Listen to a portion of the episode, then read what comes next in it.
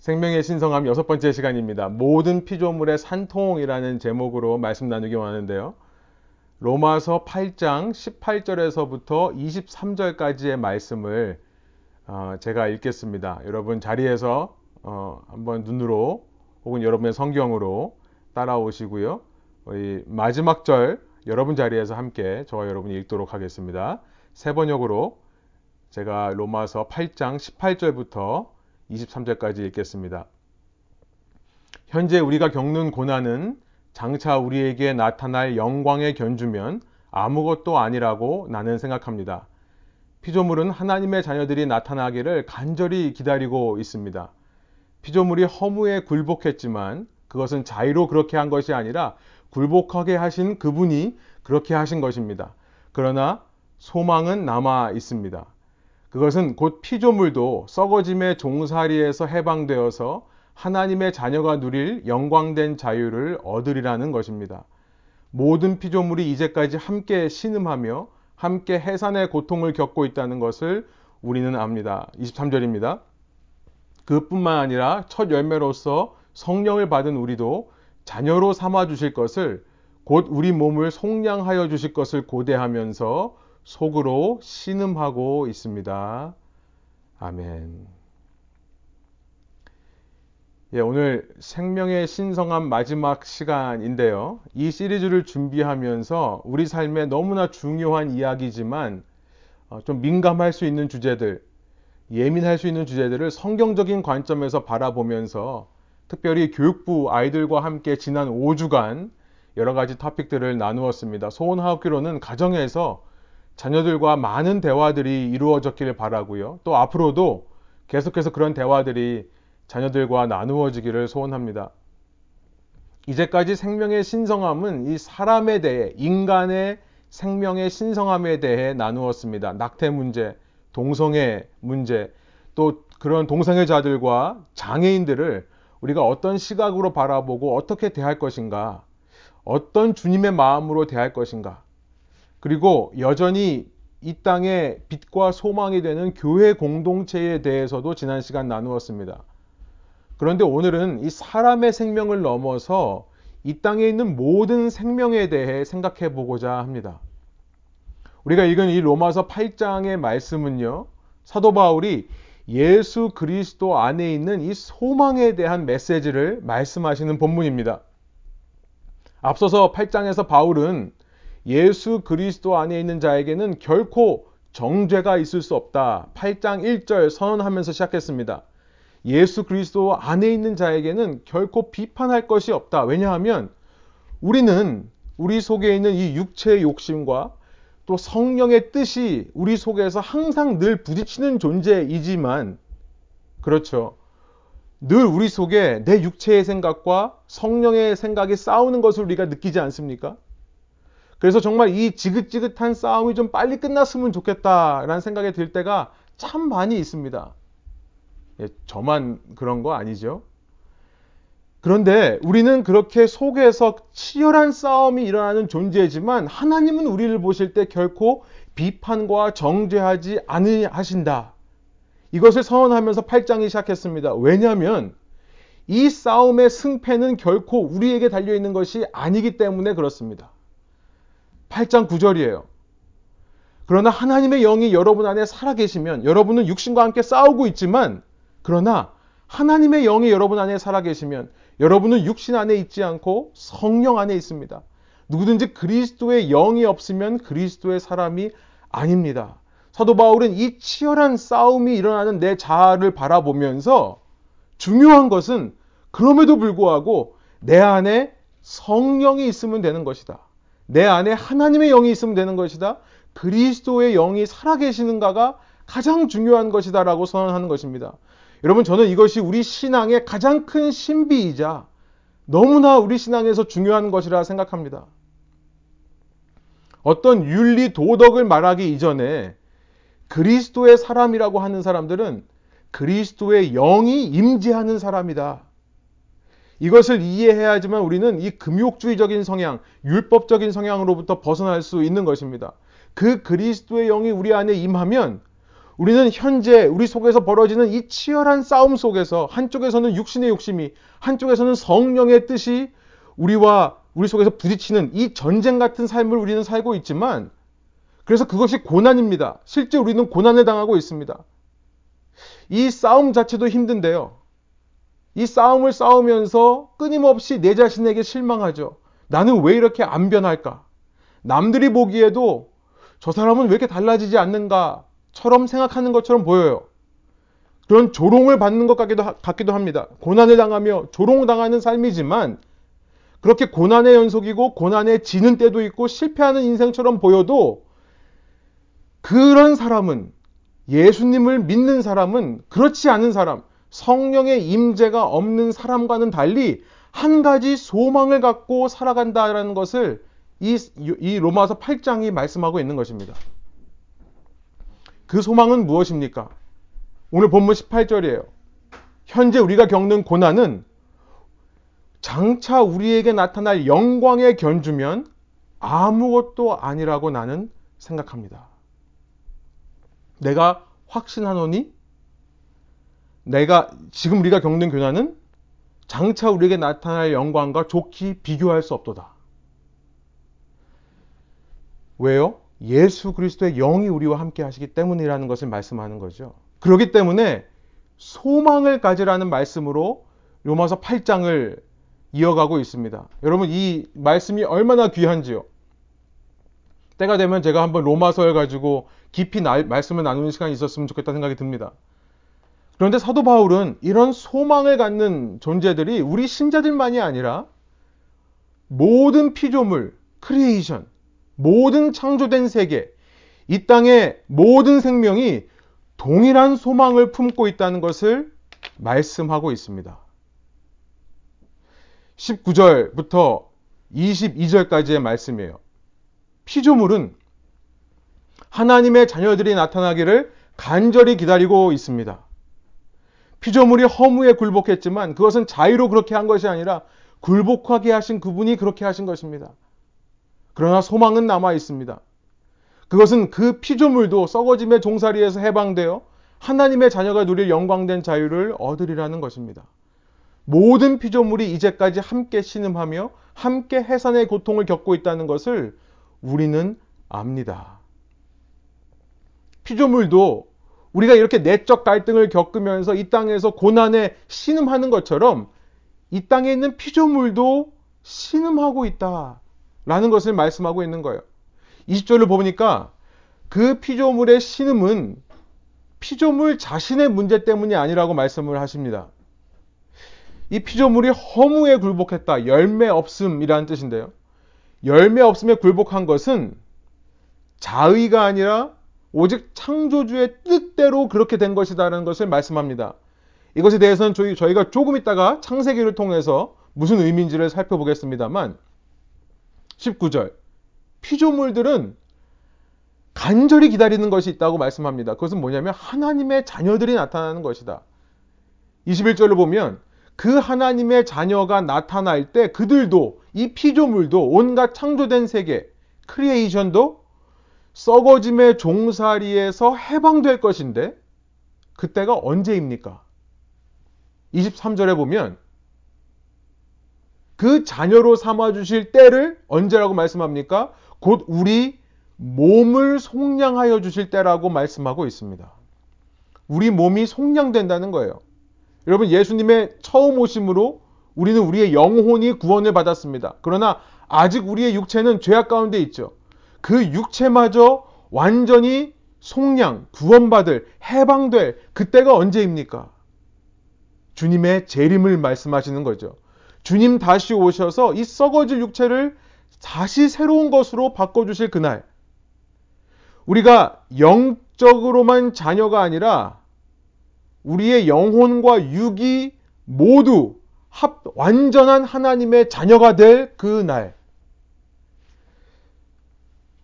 그날까지 우리는 속으로 신음하면서 살아가는 겁니다. 속으로 신음하고 있어요. 아직 죄를 짓는 육체와 변화된 영혼 사이에서 갈등을 겪고 있는 겁니다. 그런데 그때까지 우리와 함께 피조물도 함께 신음한다라고 22절이 말씀하고 있는 겁니다. 22절에 보면 그 신음하는 것을 해산의 고통이다, 산통이다라고 표현하고 있습니다. 마치 아이가 출산될 때까지 산모가 진통을 겪듯이요. 완전한 구원의 날까지 이 땅을 살고 있는 모든 인간과 그리고 그 인간이 몸을 담고 있는 모든 피조 세계, the created world, 이 피조 세계가 함께 진통을 겪고 있다, 고난을 겪고 있다라는 말씀을 하는 것입니다. 왜 이렇게 되었을까요? 우리는 생명의 신성함 첫 시간에 창세기 1장을 살펴보면서 하나님께서 우리를 당신의 거룩하신 형상으로 지으셨다는 그 이유 하나만으로도 우리는 신성한 존재다라는 것을 나누었었죠. 그때 우리가 창세기 1장 26절부터 28절을 살펴보았었습니다. 오늘 다시 한번 그 말씀을 읽어보겠습니다. 창세기 1장 26절부터 28절이에요. 세 번역입니다. 하나님이 말씀하시기를 우리가 우리의 형상을 따라서 우리의 모양대로 사람을 만들자. 그리고 그가 바다의 고기와 공중의 새와 땅 위에 사는 온갖 들짐승과 땅 위를 기어다니는 모든 길짐승을 다스리게 하자 하시고 하나님이 당신의 형상대로 사람을 창조하셨으니 곧 하나님의 형상대로 사람을 창조하셨다. 하나님이 그들을 남자와 여자로 창조하셨다. 하나님이 그들에게 복을 주셨다. 복을 베푸셨다. 하나님이 그들에게 말씀하시기를 생육하고 번성하며 하여 땅에 충만하여라. 땅을 정복하여라.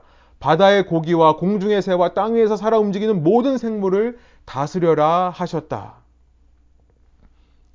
하나님께서 사람을 당신의 형상으로 하나님의 형상으로 지으셨다라는 것은 여러 가지 의미가 있겠지만 그 중에 28절을 드러나는 의미가 있습니다. 28절을 통해 드러나는 의미는 무엇이냐면 하나님의 형상으로 창조되었다. 곧 하나님과 같은 권위가 주어졌다라는 것이죠. 창조주와 같은 권위. 마치 가게 주인이 이 매니저를 고용해서 관리인을 고용해서 그에게 주인, 주인과 같은 권리를 주면서 가게를 맡아서 운영하라 라고 하듯이요. 하나님께서 창조하신 세상입니다. 그런데 그 창조된 세상, 피조 세계를 이제 사람이 하나님의 권위를 부여받아 정복하고 다스리게 되는 것입니다. 이것이 하나님의 형상으로 창조되었다는 의미 중에 하나가 되는 것이죠. 이것을 가리켜서 신학적인 용어로 문화 사명 혹은 문화 명령이라고 합니다. cultural mandate 혹은 creation mandate이라고 하는데요. 사람은 하나님께서 창조하신 이 온 세상, 세상을 다스릴 수 있는 권한을 가지고 이 세상 속에 나아가서 하나님 말씀에 순종하는 것이 첫 번째입니다. 하나님 말씀에 순종해서 생육하고 번성하고 땅에 충만하는 것. 이것이 문화 사명입니다. 그리고 그 세상을 창조주의 사랑으로, 창조주의 성품으로 정복하고 다스리는 것이 문화 사명입니다.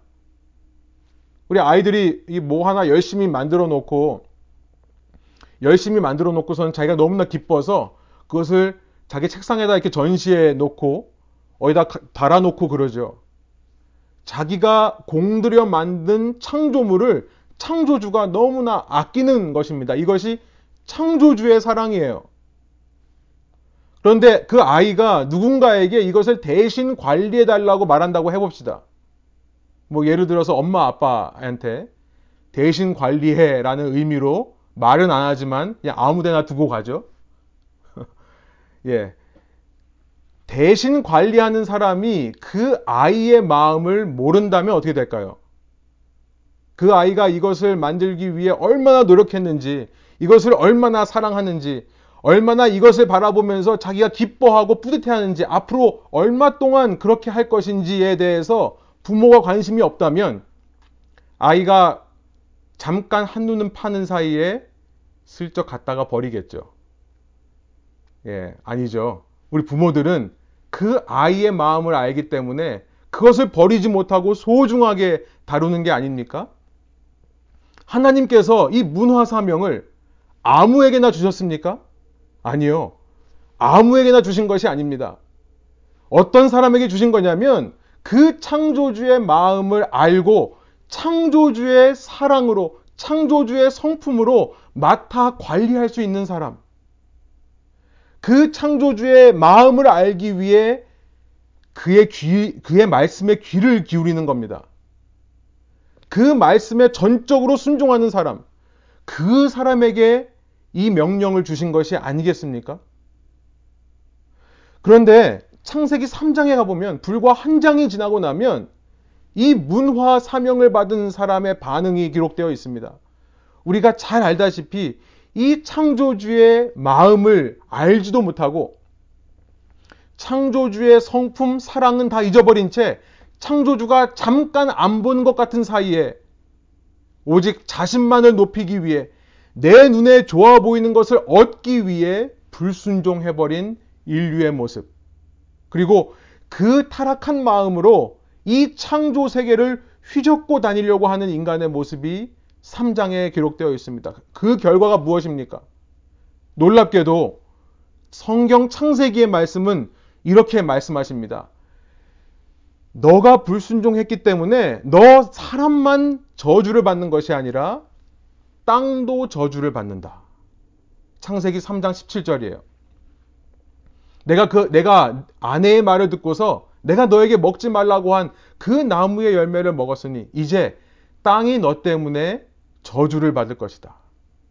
그래서 너는 죽는 날까지 수고를 하여야만 땅에서 나는 것을 먹을 수 있을 것이다. 아까 로마서 8장에서 이 피조물이 허무한데 굴복한 것은 자의가 아니라 창조주의 뜻대로 이루어진 것이다라는 의미가 이제 여기서 해석이 되는 거죠. 하나님께서 타락한 사람에게 이제부터는 그 삐뚤어진 마음으로 그 빗나간 마음으로 타락한 마음으로 자신이 원하는 것을 이 창조 세계에서 마음껏 하지 못하게 하기 위해 하나님이 이 땅의 소산율, production rate를 아주 급감시키신 겁니다. 급격하게 낮추신 거예요. 18절. 땅은 너에게 가시덤불과 엉겅퀴를 낼 것이다. 우리의 타락한 마음 때문에 내가 하고자 하는 대로 이제 살지 못하는 겁니다. 19절에 보니까 이전까지는 땀을 흘리지 않고 얼마든지 이 땅의 소산을 먹고 살 수 있었지만 이제는 그 노동의 고통이 더해져서 땀을 흘려야만 먹게 되는 삶이 시작되는 것입니다. 바로 고난이 인류 역사 가운데 온 세상 속에 흘러 들어오게 된 그 계기를 창세기 3장에서 말씀하고 있는 것입니다. 이 모든 것은 인간 타락의 결과였던 것입니다. 그래서 로마서 5장 12절에는 이런 말씀이 있습니다. 그러므로 한 사람으로 말미암아 죄가 세상에 들어왔고 한 사람으로 말미암아 죄가 이 모든 피조 세계에 들어오게 되었다. 그래서 피조 세계가 오늘 본문의 말씀처럼 함께 신음하게 되는 것입니다. 이런 의미로 볼 때 환경 파괴야말로 인간이 얼마나 악한 존재인지, 인간 속에는 얼마나 하나님의 말씀을 거역하고 그의 사랑과 성품에 대해 무지한 성향이 있는지를 환경 파괴야말로 가장 잘 드러내는 증거가 아니겠습니까? 인간 욕심의 발현, 인간 내부에 있는 그 보이지 않는 욕심이 내 몸 밖으로 드러나는 가장 명백한 증거 중의 하나가 바로 환경 파괴인 것입니다. 당장은 눈에 보이지 않습니다. 그러나 시간이 지나면 가장 눈에 띄는 재앙으로 되돌아오는 것. 우리 작년 2021년 한 해를 살면서 한 해에 정말 여러 가지 유행하는 말들이 있었습니다만 그 중에 제가 작년에 어, 처음 듣고 사용하게 된 말이 바로 이 ESG라는 말입니다. 아마 이미 오랫동안 알고 계신 분들도 있을지 모르겠지만, 어, 이 environment, 그 다음에 society, governance, 이 환경, 사회, 권력 구조라는 단어의 첫 글자를 떼서 ESG라는 말을 요즘 많이 사용하고 있죠.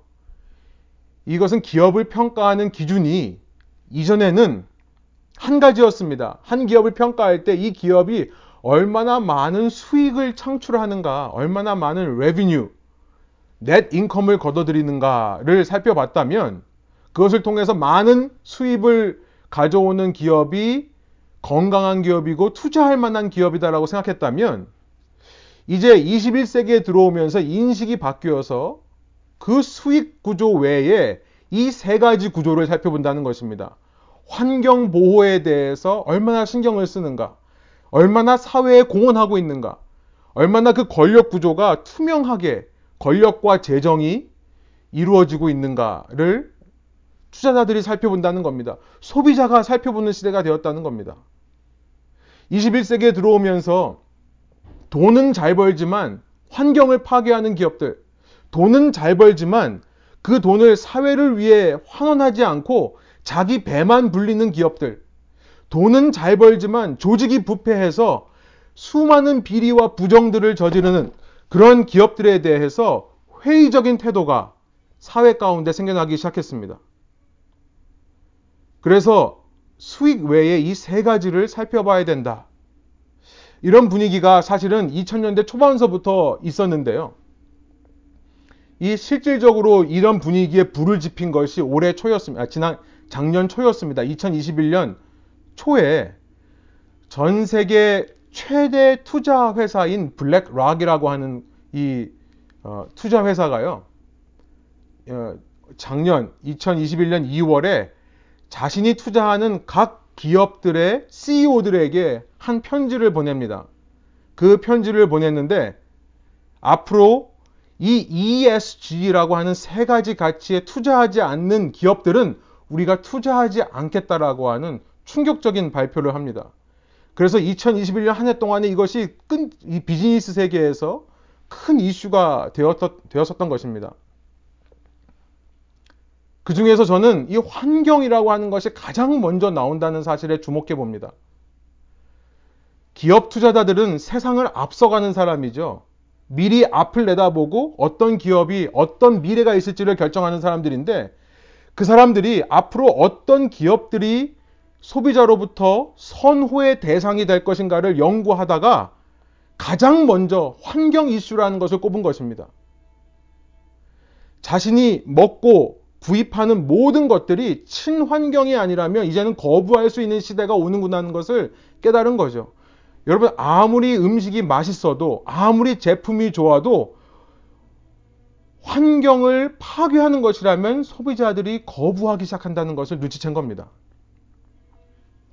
여러분, 이 환경 보호에 대해서는 수년간 수많은 환경 보호 단체들이 외쳐왔습니다.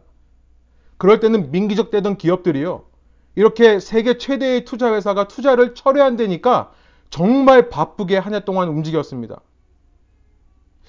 또 이런 이야기가 나오는 데는 이 기후 위기라는 것이 있기 때문에 그렇습니다. 더 이상 기후 변화라는 말을 쓰지 않죠. 이제는 기후 위기, climate crisis라는 말을 씁니다. 혹은 기후 재앙이라는 말을 씁니다. 지난해 처음으로 영국 옥스퍼드 사전에 이 기후 위기, 기후 재앙이라는 단어가 새 어, 단어로 등록되었다고 하죠. 기후 위기가 실제 표면화되는 것들이 이 팬데믹 기간에 우리, 우리 삶에 너무나 가까이 와닿게 되었습니다. 지구 온난화의 문제. 사실 이 지구 온난화의 문제는요, 산업혁명 이후에 이 지구의 온도가 계속 상승해 온 것이 주 원인입니다. 수십 년부터 이 지구 온난화에 대해서 수많은 사람들이 경고를 해왔습니다. 그래서 여러 나라 정상들이 모여서 기후 협약을 하는 등 여러 가지 노력을 해왔지만 사회 전체 분위기가 달라지지 않아서요. 여러분 요즘 요즘 지구 온난화라는 말을 들으시면 어떠십니까? 저는 양치기 소년이 생각나요.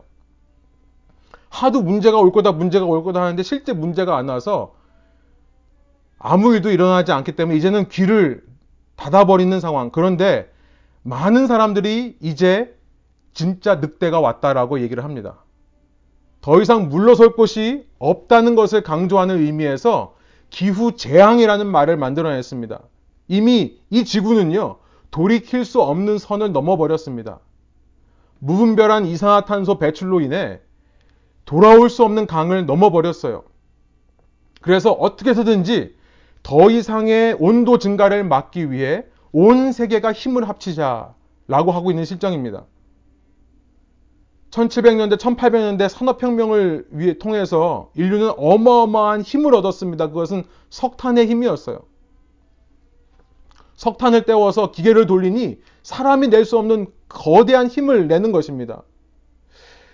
그 석탄을 맛, 석탄의 힘을 맛본 사람들이 자신에게 최대 수익을 남기기 위해 제한 없이 석탄을 사용했던 것입니다. 이후에는 석유를 사용했죠. 그 과정에서 막대한 탄소가 배출되고 공기 중에 있는 산소와 결합하여 이산화탄소가 형성되면 한 번 공기 중에 배출된 이산화탄소는 200년 동안 사라지지 않는다고 합니다. 지금 이 대기권에는요, 산업혁명 시대의 이산화탄소가 아직도 우리를 괴롭히고 있는 것입니다.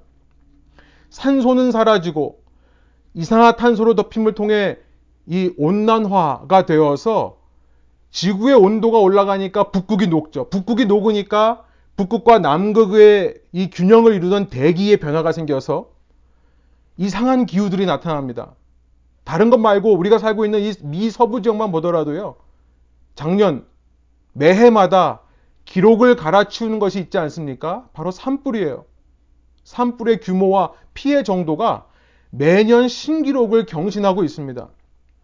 고온의 이 건조한 기후 속에 산불이 나면 몇 달 동안 꺼지지 않고 탈거하고 있는 것입니다. 그래서 모든 나라가 이제 한 가지를 위해 노력합니다. 넷 제로라고 하는 거예요. 탄소 중립을 위해 노력하는 시대가 되어버렸어요.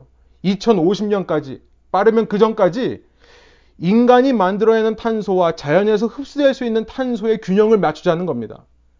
더 이상 온도가 올라가지 않게끔 산업혁명 이전 시대보다 1.5도 이상 올라가지 않게끔 1.5도가 넘어가면 이제 지구는 재앙 수준이 되어버린다. 여러분 현재 1.2도가 올라간 상황입니다. 이러기 위해서 지금 저희가 무엇을 해야 됩니까? 우리는 비용을 더 들여서 이 넷 제로를 이루기 위해 희생해야 되는 상황에 처해 있어요. 우리 이전 이전 세대들은 값싼 석탄으로 전기를 만들어서 최소 비용에 최대 수익을 만들어낼 수 있는 사회를 살았지만 이 시대에 사는 우리는 더 이상 싼 에너지원을 쓸 수가 없습니다. 더 비싸지만 재생에너지, 대체에너지로 바꾸어야 되는 실정에 있는 것입니다. 싸고 편한 것 대신에 비싸고 불편한 것들을 사, 사서 해야 되는 상황. 이것이 여러분 앞선 세대가 우리에게 물려준 것입니다. 지금 유럽은요, 2030년부터 이 가솔린 차에게 더 이상 license plate를 발급하지 않는다는 결정을 내렸습니다. 무슨 말입니까? 지금까지 수많은 기업이 그 많은 돈을 들여서 효율성에 효율성을 높여온 가솔린 엔진을 이제 버려야 하는 상황이 온다는 것입니다. 미국은 2030년까지 생산되는 모든 차량의 절반까지만 가솔린 엔진을 허용하기로 했습니다. 이런 몇 가지 이슈만 봐도 우리는 사람이 타락할 때 얼마나 피조 세계가 신음하는지 이것이 우리의 피부에 와닿게 되는 것이죠. 더 나아가서 이 피조 세계를 이어받아야 살아갈 다음 세대가 얼마나 신음하게 되는지를 절실히 깨닫게 되는 것입니다. 나밖에 모르는 이기심, 내 욕심만 따라가는 우상숭배적인 불신앙이 이 모든 고난과 고통의 원인이라는 거예요. 그렇다면 우리가 믿는 사람으로서 관심을 갖고 노력해야 될 문제는 바로 우리 다음 세대에게 우리가 어떤 세상을 물려줄 것인가? 우리는 무엇을 남길 것인가에 대한 문제입니다. 제가 수년 전에 텍사스에 있는 교회를 한번 방문한 적이 있었습니다. 이 교회에서 참 많은 가르침이 있고 깨우침이 있었습니다. 막 교회를 개척해서 사실 교회 개척의 경험도 없던 교회 운영에 대해서도 무지하던 저에게 이 교회를 방문하면서 참 많은 귀한 교훈들을 얻을 수 있어서 너무나 소중한 시간이었는데요.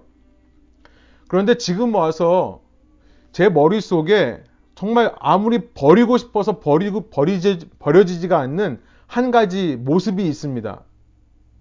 그 교회에서 주일날 많은 분들이 모여서 식사를 나누는데요. 뭐 모든 쓰레기를 그냥 한 검은 비닐봉지 쓰레기통에 다 버리더라고요. 심지어 뭐 물병까지도 다 한 군데 버립니다.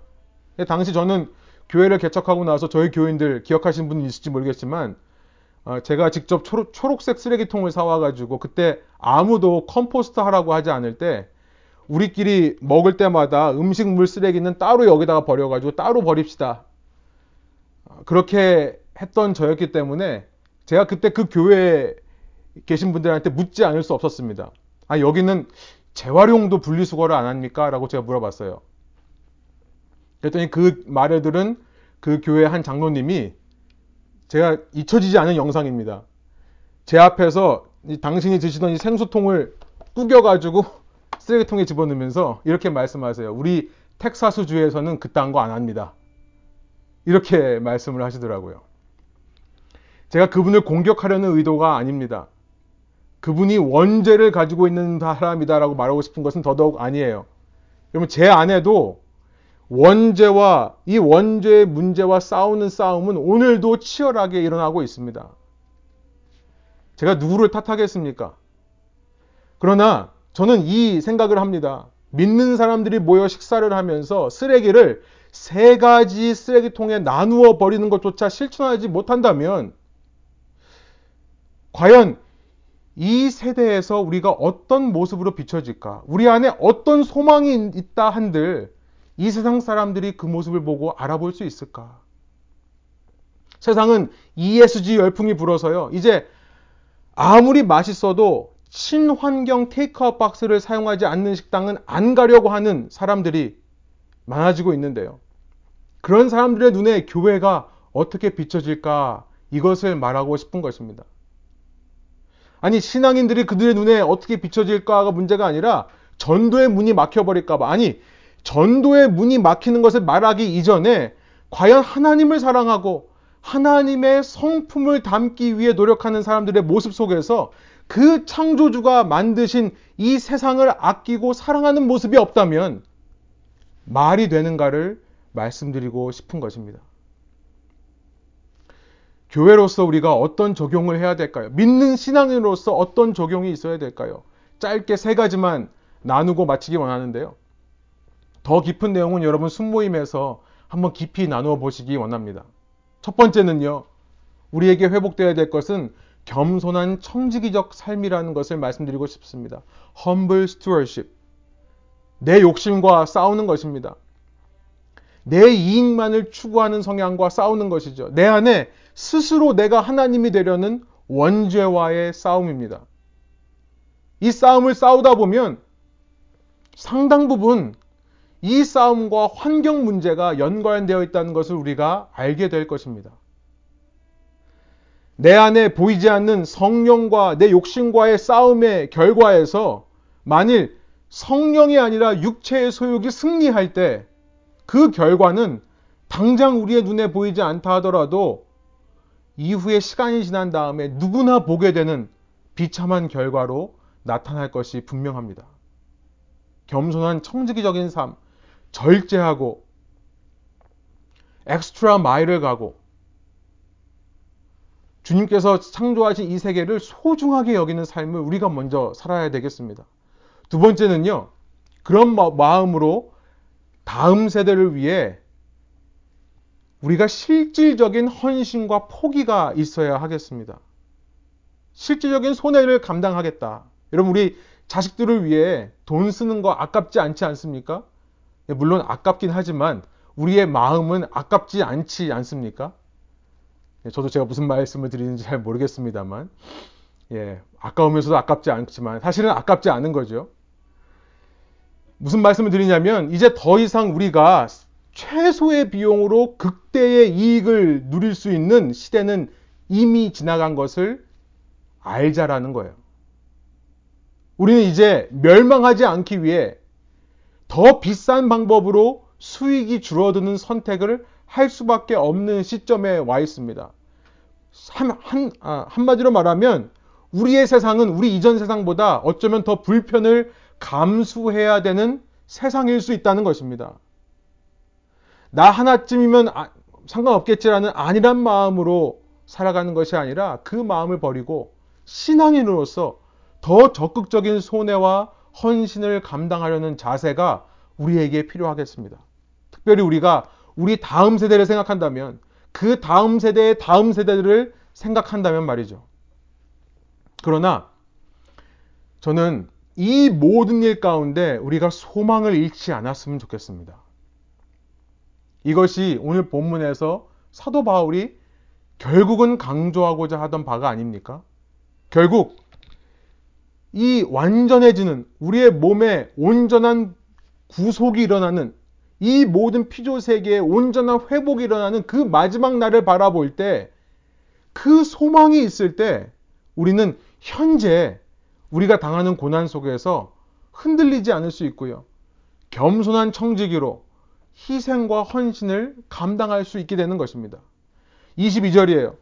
모든 피조물이 이제까지 함께 신음하며 함께 해산의 고통을 겪고 있다는 것을 우리는 압니다. 여러분, 해산의 고통이라는 산통이라는 단어를 들을 때 무엇이 생각나십니까? 여러분, 이 고통이 심해질수록 우리는 압니다. 아이가 태어날 순간이 가까워지고 있다는 사실을 우리는 알아요. birth pain이라고 하는 것, 해산의 고통이라고 하는 것은 단지 손해보는 일이 아닙니다. 단지 피해보는 일이 아닙니다. 단지 고난만이 아닌 것입니다. 이것이 최고조에 달할 때 그때가 절망이고 끝이 아니라 그때가 바로 새 생명의 시작이 될 것입니다. 여러분 산모가 저는 돼보지 않아서 모르겠습니다만 산모가 고통을 당할 때 그 고통을 참아내는 것을 보면 너무나 대단하다는 생각이 듭니다. 참아낼 수 있는 이유가 무엇이죠? 새 생명을 기다리고 있기 때문에 그래요.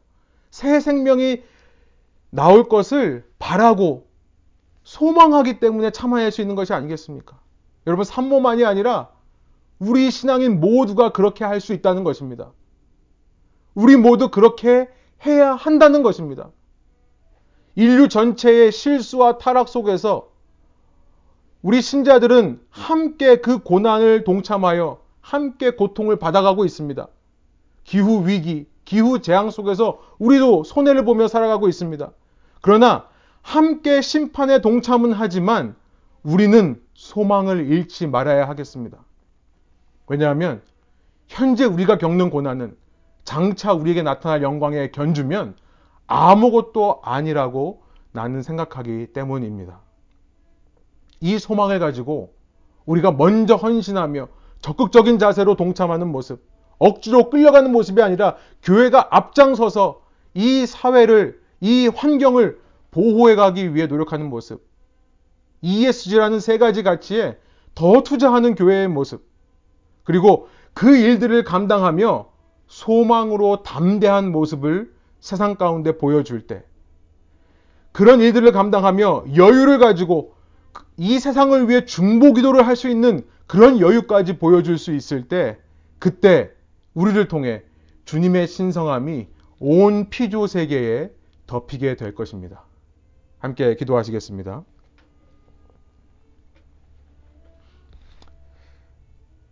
하나님 이 시간 저희가 말씀을 통해 어, 주님께서 창조하신 이 세상에 우리가 보냄을 받고 마치 이 세상 가운데서 내가 나의 삶의 주인인 것처럼 살아가는 이 모든 이유에 대해 다시 한번 생각하게 해주시니 감사합니다. 그것은 이 원죄와 같이 내 욕심을 이루고 내 뜻을 이루고 내 이익만을 최대화하기 위해 살아가는 삶을 위해서가 아니라 이 땅에 주님의 나라가 확장되고 주님의 창조하신 세상이 잘 보호받고 잘 관리되기 위함인 것을 깨닫습니다. 이 시간 저희 마음 가운데 세상을 사랑하고 세상을 품는 겸손한 청지기적인 모습이 회복될 수 있도록 인도하여 주십시오. 오만하고 방자한 청지기가 되어서 마치 이 모든 것이 내 손 아래에 있는 것처럼 착각하고 살아가는 것이 아니라 이 세상을 주님의 마음으로, 주님의 사랑으로, 주님의 성품으로 잘 섬기고 다스릴 수 있는 자들 될 수 있도록 인도하여 주십시오. 그러기 위해 이 시대에 필요한 것은 이전 시대보다 훨씬 더 많은 헌신과 희생이 필요한 줄로 믿습니다. 우리의 삶에서 우리가 가장 편한 것만을 추구하지 않고 가장 값싼 것만을 추구하지 않고 우리가 손해를 보기로 결단하며 적극적인 자세로 이 문제를 해결하기 위해 동참하는 교회 되게 하여 주옵소서. 그러나 모든 일에 주님, 우리가 해산의 고통을 겪고 있다는 것을 깨닫게 하여 주셔서 소망을 잃지 않게 하여 주십시오. 우리가 당하는 고통은 날마다 신에 심해질 것이고 이 시대가 악해질수록 더 커질 것입니다만 그러나 그 고통이 최고조에 달하는 순간 주님께서 모든 생명을 새롭게 하시고 영원한 새 나라를 이루실 것을 기대하는 마음으로 고난을 당해도 흔들리지 않고 고난 속에서도 기쁨과 감사를 유지하며 고난 가운데서도 서로를 돌아볼 수 있는 여유 있는 신앙인들 될 수 있도록 인도하여 주옵소서. 감사드리며 예수 그리스도 이름의 영광을 위하여 기도합니다. 아멘.